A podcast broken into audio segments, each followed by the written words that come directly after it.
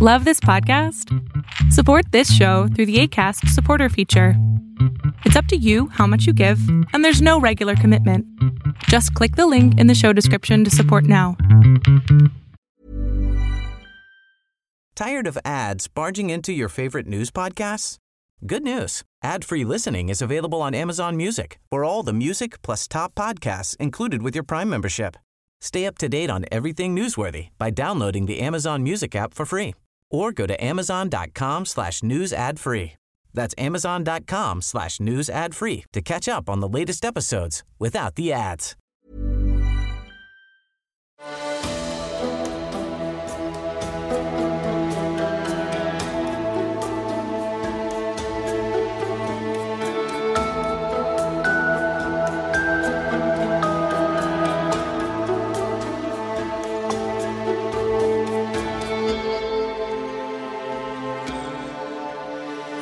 Welcome to the Serial Killer Podcast, the podcast dedicated to serial killers, who they were, what they did, and how. Episode 175. I am your Norwegian host, Thomas Rosaland Viborg Thun. Tonight, we find ourselves in familiar territory. If you are a classic serial killer aficionado, the United States of America. A killer with a brilliant mind. Young, beautiful victims. Necrophilia. A serial killer superstar. Yes, dear listener, it is time for a true TSK classic serial killer expose. The man at hand is none other than the killer giant himself. The co-ed killer, responsible for murdering ten human beings. Edmund Kemper. Enjoy. As always, I want to publicly thank my elite TSK Producers Club. Their names are Amy, Boo, Brenda, Cassandra, Christy, Cody, Colleen, Connor, Corbin, Craig, Sid, Emily, Fawn, James G, James H, James S, Jared, Jennifer, John, Johnny, Juliet, Caitlin, Kathy, Kevin, Christy, Kylie, Libby, Lisa, Lisbeth, Marilyn, Meow, Missy, Nick, Oakley, Operation Brownie Pockets, Reed, Richard, Russell, Sabina, Skortnia, Scott, Shauna, Sputnik, The Radio, Tim, Tony, Trent, Vanessa, and Val. You are the backbone of the Serial Killer podcast, and without you, there would be no show. You have my deepest gratitude. Thank you. I am forever grateful for my elite TSK Producers Club, and I want to show you that your patronage is not given in vain. All TSK episodes will be available 100% ad free to my TSK Producers Club on patreon.com slash the serial killer podcast. No generic ads, no ad reads, no jingles. I promise. And of course, if you wish to donate $15 a month, that's only $7.50 per episode. You are more than welcome to join the ranks of the TSK Producers Club too.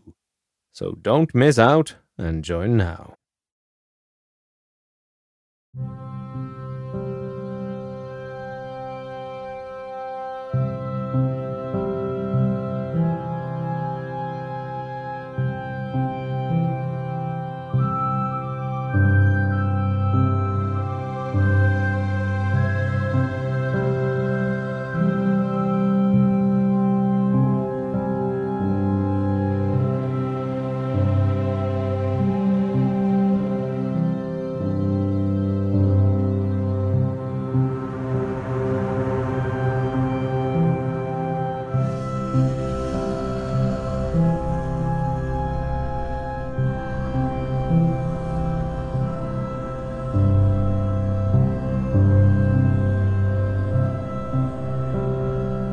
Imagine, if you will, dear listener, Burbank, California, the United States of America.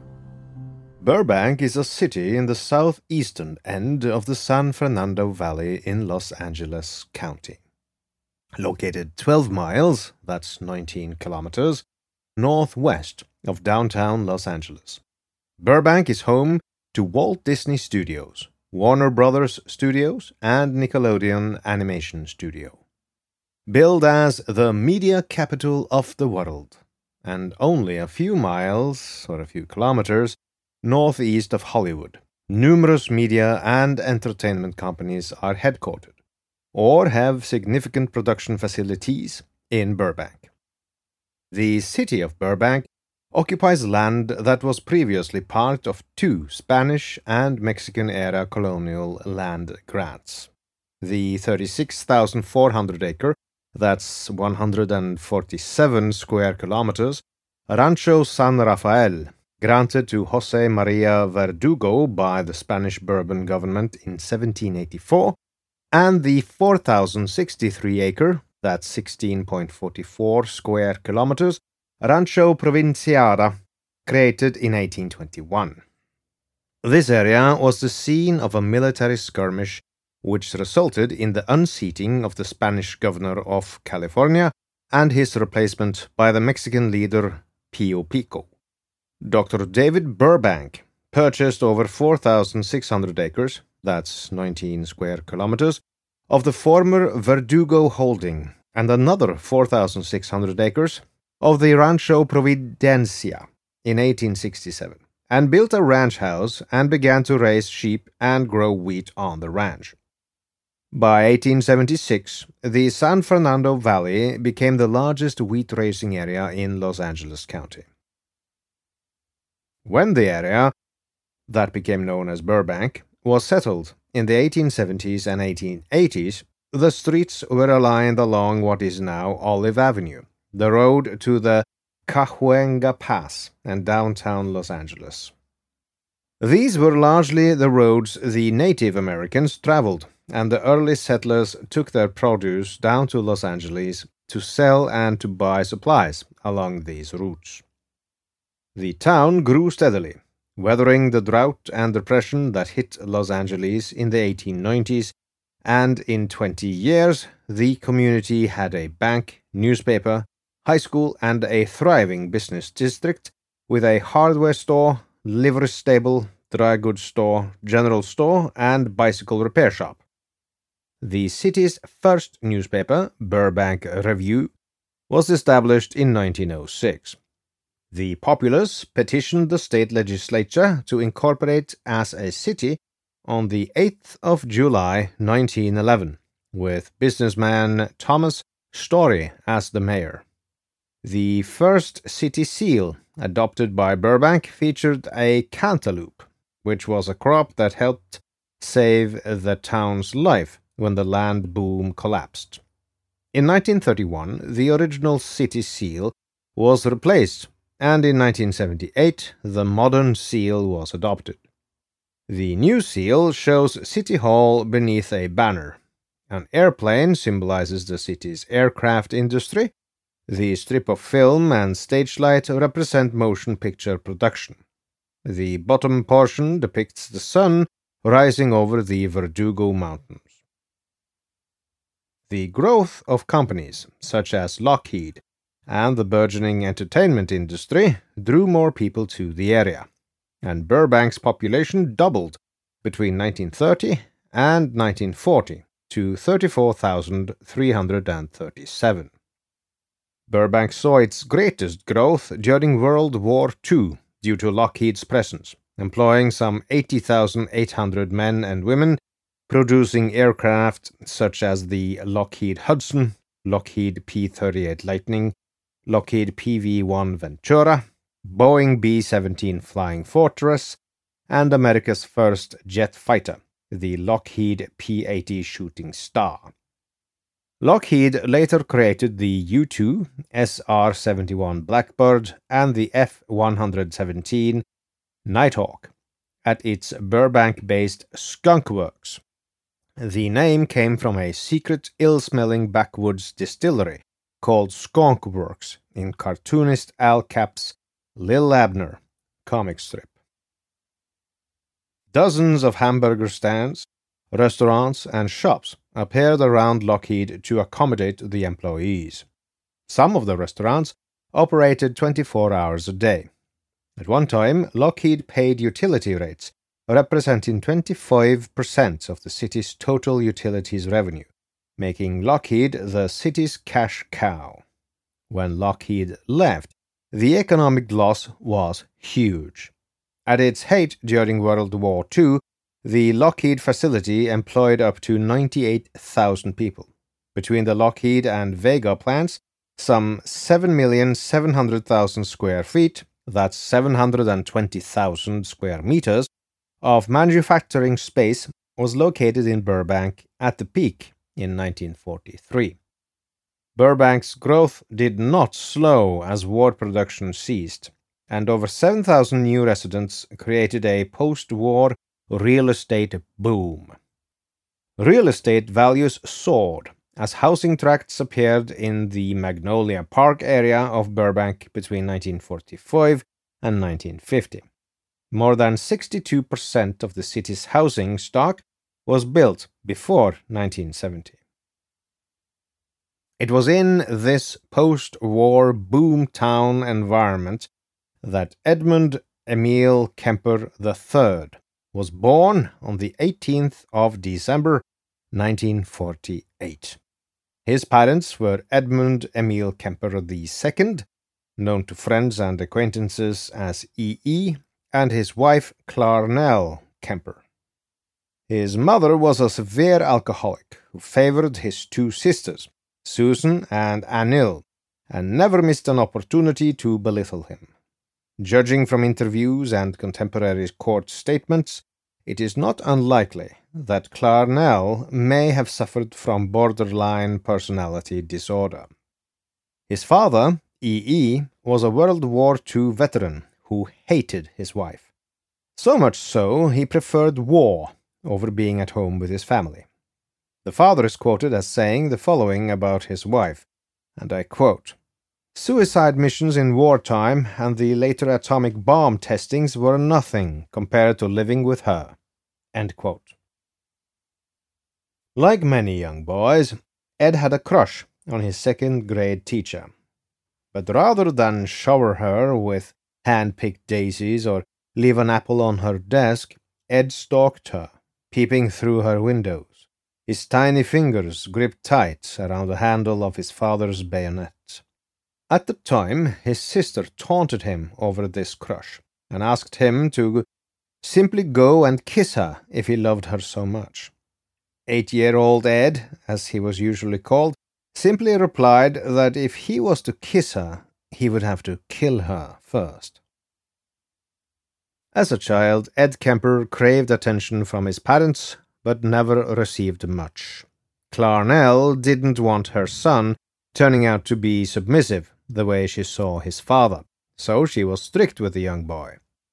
Any time E. E. was caught showing the boy affection or kindness, he would be chastised for coddling. Ed Kemper spent the formative years of his life feeling isolated. He had low self esteem and felt unlovable. In school, Ed performed poorly. He saw teachers as extensions of his mother, and he would shy away from adults, expecting the poor treatment he received from his alcoholic mother at home. His peers could tell something was off with Ed. He was bullied mercilessly for his shyness, poor grades, and astonishing hate. He had a hard time developing relationships with others throughout his life, and as a child, this meant he spent most of his time at school without friends. Again, dear listener, we see how bullying at a young age can have extremely disastrous effects in later years. In 1957, when Ed was nine years old, his father E. E. left the family house for good. Ed felt abandoned, left alone with the woman who made his life unbearable. Ed got along with his sisters when they were younger, but as he aged and the turbulent storm brewing in his brain began to manifest in his behaviors, they quickly drifted apart. Ed became fascinated with death. His favorite game to play with his sisters was something called gas chamber. He would have one of his sisters throw pellets at him and lock him in a room. He would then act out suffocating to death. writhing back and forth on the floor. His sisters would play this game with him, but when Ed became obsessed with ripping the heads off their dolls, they began to refuse, distancing themselves from the child their mother berated on a regular basis. At this stage in his life, Ed was unable to keep his depraved fantasies and obsession a secret the way he was able to later as an adult. He was becoming seriously misanthropic. Ed wished that everyone else in the world would die, and he envisioned killing many of them himself. His fantasies seeped into his consciousness and had a startling effect on his actions. At ten years old, Ed killed his family's cat. He buried the pet alive in their backyard, and when he was sure it had died, he dug it back up, removed its head, and examined its body. Once satisfied, he placed the severed head on a stick. Several years later, Ed repeated this ritual with the cat's replacement when he perceived the pet to be favoring his younger sister. He dismembered the second cat and stored pieces of its body in his closet as a reminder of the thrill he had felt while committing the deed. Clarnell Kemper was not unaware of how Ed's behavior was developing into that of a disturbed person. She had found the rotting remnants of their second family pet in his closet after having smelt the odor of decaying flesh. Her abuse towards Ed escalated during his early adolescence. Tired of ads barging into your favorite news podcasts? Good news. Ad-free listening is available on Amazon Music for all the music plus top podcasts included with your Prime membership. Stay up to date on everything newsworthy by downloading the Amazon Music app for free or go to amazon.com slash news ad free.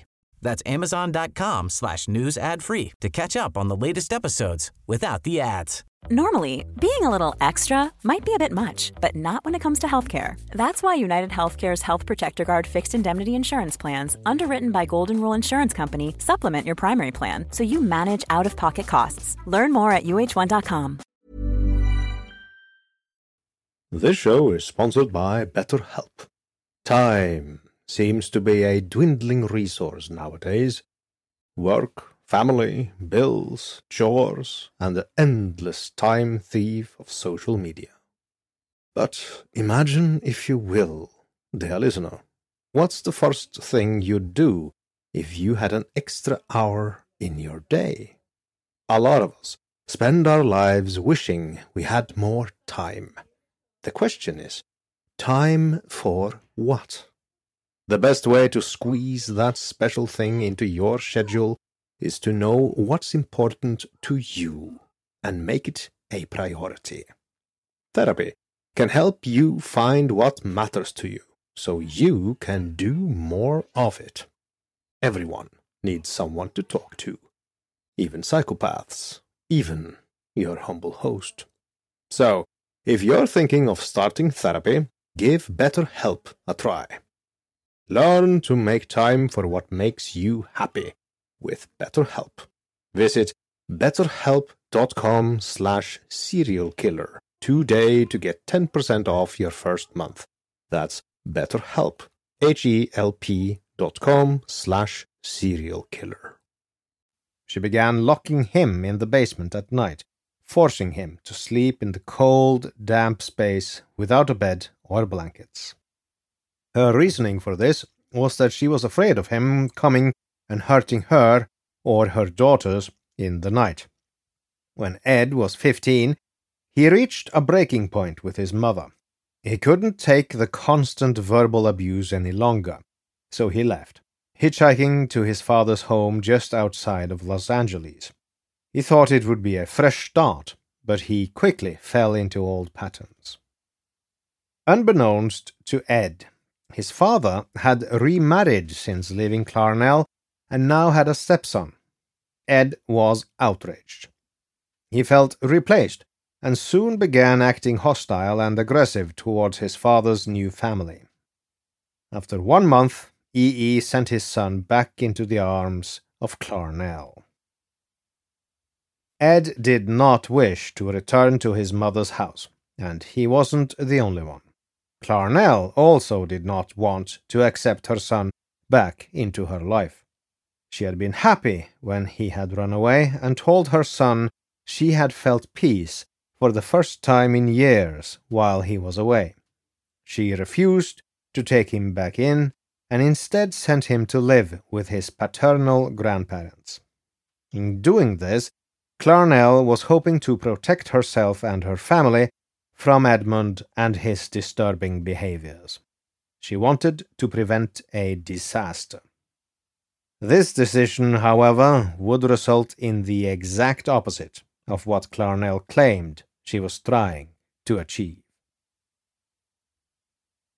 In 1963, at the age of 15, young Ed was sent to live with his paternal grandparents. Maud, aged 66, and Edmund Kemper I, aged 72. At this point in his life, Ed was already dealing with intense feelings of loneliness and isolation from others, feelings that were perpetuated by this rejection. Ed Kemper's grandparents lived alone on a secluded 17 acre farm in Northern California, neatly tucked away in the mountains of North Fork. They enjoyed a peaceful life away from the cities, dotted across the Golden State. Ed got along well with his grandfather. He was a big man who worked for the highway department. He was kind, and he made an effort to spend time with Ed.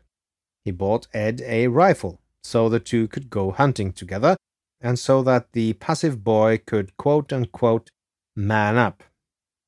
Now, this part is rather interesting, dear listener. If you, like me, have watched the excellent TV show Dexter, or read the books the show is based on, you will know that Dexter's father took him hunting as well. Dexter's father saw the darkness brewing in Dexter and tried to stem the tide of depravity by letting the boy kill and dismember large animals they hunted. Of course, this is pure speculation. But by the time young Ed Kemper moved in with his grandparents, they knew very well the various depraved acts he had been up to. It might very well be that Edmund Kemper Sr. was trying to do exactly what the father of Dexter is portrayed as doing stemming the tide of darkness brewing inside young Ed. And, if only for a time, it seemed to work. The pair worked well together. Ed finally had a proper father figure, someone he could look up to. However, Edmund Kemper Sr. was getting old, and he was showing more and more signs of debilitating dementia. While Edmund Kemper Sr. had been the quote unquote one with the pants on in the household, this power dynamic started to shift along with his developing illness. While Ed and his grandfather had a fairly stable relationship, the same could not be said of the relationship between the teenager and his grandmother. Kemper saw his grandmother as an extension of his own mother. While she wasn't an alcoholic or physically abusive, Maud was high tempered and quick to scold.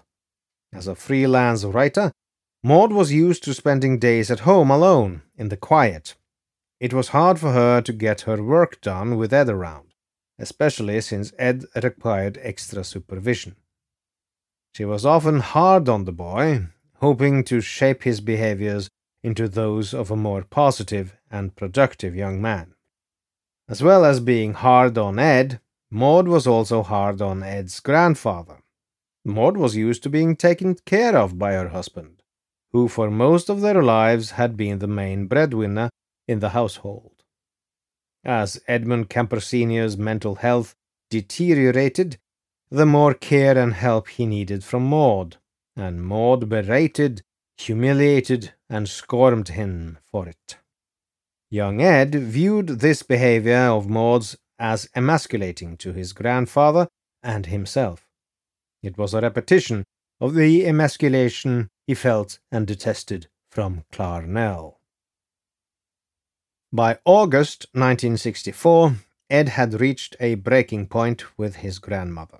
He could no longer tolerate Maud's constant criticism, and his curiosity for killing had reached a point that could not be satiated through fantasies or hunting. And so it was that on the 27th of August, Ed had been sitting in the kitchen with his grandmother when she began to chastise him, leading to an eruptive argument between the two. Ed went outside to the farm's garage to retrieve his 22 caliber hunting rifle, and when he returned, he shot his grandmother once in the back of the head and twice in the back. She never saw Ed coming. Simply shooting his grandmother did not satisfy the rage that consumed Ed, though. After Maud lay dead on the kitchen floor, Ed grabbed a large knife from the kitchen drawer and began stabbing his grandmother's corpse.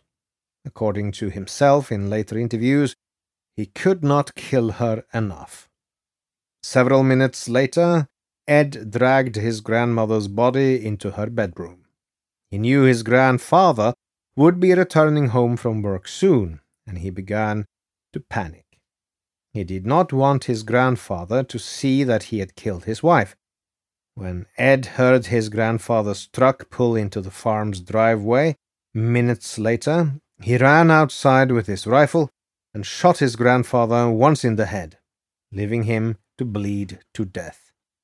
He justified this murder by saying he wanted to spare his grandfather the sight of his murdered wife's corpse. Through these two brutal acts, Ed Kemper had avenged the rejection he received from his parents, all while living out his greatest fantasy and curiosity. Later, when Ed Kemper was questioned as to why he committed these heinous acts, he gave a chilling answer he had always wanted to know what it felt like to take a life. Now he finally knew. What he had not thought through yet was what came next. What was he supposed to do after? So he did what any confused and emotionally turbulent teenager would do. He called his mother. When she answered the phone call from her son, Clarnell went into shock. Seemingly out of nowhere, her son was calling her and calmly explaining that he had just murdered his two grandparents, and he did not know what he should do next. Clarnell spoke to her son and persuaded him to call local police and tell them what happened. And he complied. Within an hour, several officers showed up to the ranch to find the shockingly tranquil teenager waiting for them on the front porch in full view of his dead grandfather. Edmund Kemper was immediately brought into custody. The 15 year old never denied his actions or fought with the authorities. He was always obedient, honest, and cooperative. But it was clear that a young boy needed help to all those around him.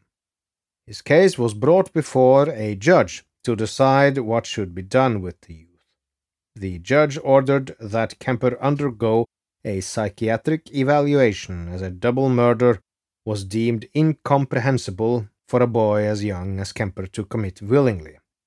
He must be insane. The court ordered psychiatrists diagnosed Kemper with paranoid schizophrenia disorder, and he was placed in California's Atascadero State Hospital eh, for the criminally insane. Edmund Kemper flourished at the psychiatric hospital. It was the first time in his life, truly, that he had structure, which helped him organize his actions and thoughts. At traditional schools, Kemper had struggled, but in the hospital, he excelled at learning. Doctors began to realize that Kemper was quite intelligent. Kemper had his IQ tested twice while incarcerated. The first time, Kemper scored a 136. Later, he scored a 145. This was astounding to those managing Kemper's case, as both of these scores were considered to designate an individual who is extremely intellectually gifted. Only 1% of the world's population is thought to have an IQ of 136 or above. As Kemper began to excel more and more intellectually, but also personally under the state care, doctors began to question his previous diagnoses of paranoid schizophrenia. The young man was not suffering from hallucinations or delusions, and a true paranoid schizophrenic would have an incredibly difficult time organizing their thoughts well enough to score such a high IQ. Instead, doctors at Atascadero re diagnosed Kemper with a passive aggressive type personality trait disturbance. This new diagnosis meant that doctors at the hospital believed that Kemper could be rehabilitated. Someone with a personality disorder can learn how to work with their difficulties much easier than someone with schizophrenia can. Kemper's willingness to work with doctors at the hospital also made them believe he was working hard to become a better person, one who could succeed in the world outside of the hospital walls. In reality, doctors at Atascadero had no idea what was going on inside Kemper's brain. Instead, they saw the cooperative young man they perceived Kemper to be. As Kemper appeared to become more normalized, he was given more and more responsibilities within the hospital. He began assisting doctors in administering psychiatric evaluations to other patients. He took mental notes, learning from sex offenders how to gain a woman's trust, how to choose victims, and other tips like that. It was best to kill a woman after raping her to avoid leaving witnesses. With his intelligent brain, Kemper was good at reading between the lines of the disturbed individuals. He would listen to their accounts of their crimes and turn the information into a how to guide of sorts, all while convincing doctors he was overcoming his dark urges and desires. While in hospital, Kemper actually memorized the responses to 28 different assessment instruments, providing himself with the proper tools to convince those doctors who evaluated him that he would be safe to release upon his 21st birthday. In 1969, after five years of being incarcerated, Edmund Kemper was deemed ready to be reintroduced into society by the Atascadero State Hospital's team of psychiatrists. They had one strong recommendation upon his release. Kemper should not, under any circumstances, be released back into the custody of his mother. As well as Kemper could conceal the sinister thoughts inside his mind, he could not conceal the hatred he still had for Clarnell. On the 18th of December 1969, his 21st birthday, Edmund Kemper was officially released from the Atascadero State Hospital. He was required to attend parole meetings and further psychiatric monitoring, but doctors were confident he would be able to lead a fulfilling life. The California State Authority was in charge of deciding where the troubled young man would go after his release. Although he was 21, he was not ready to live alone. He did not have any money or job prospects, so he was not able to support himself. Fraught with few options, the state authority decided to place Kemper back into the care of his mother, despite the recommendation made by Kemper's team at Atascadero.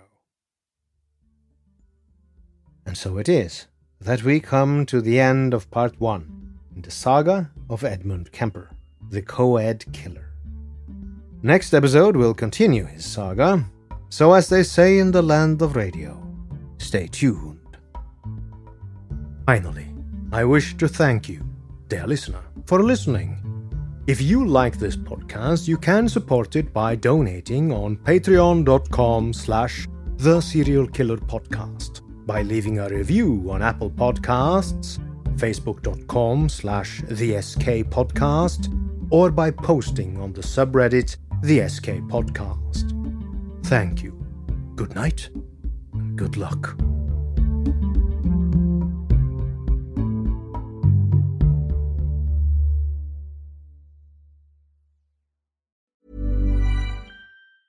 Tired of ads barging into your favorite news podcasts? Good news. Ad-free listening is available on Amazon Music for all the music plus top podcasts included with your Prime membership. Stay up to date on everything newsworthy by downloading the Amazon Music app for free or go to amazon.com slash news ad free. That's amazon.com slash news ad free to catch up on the latest episodes without the ads.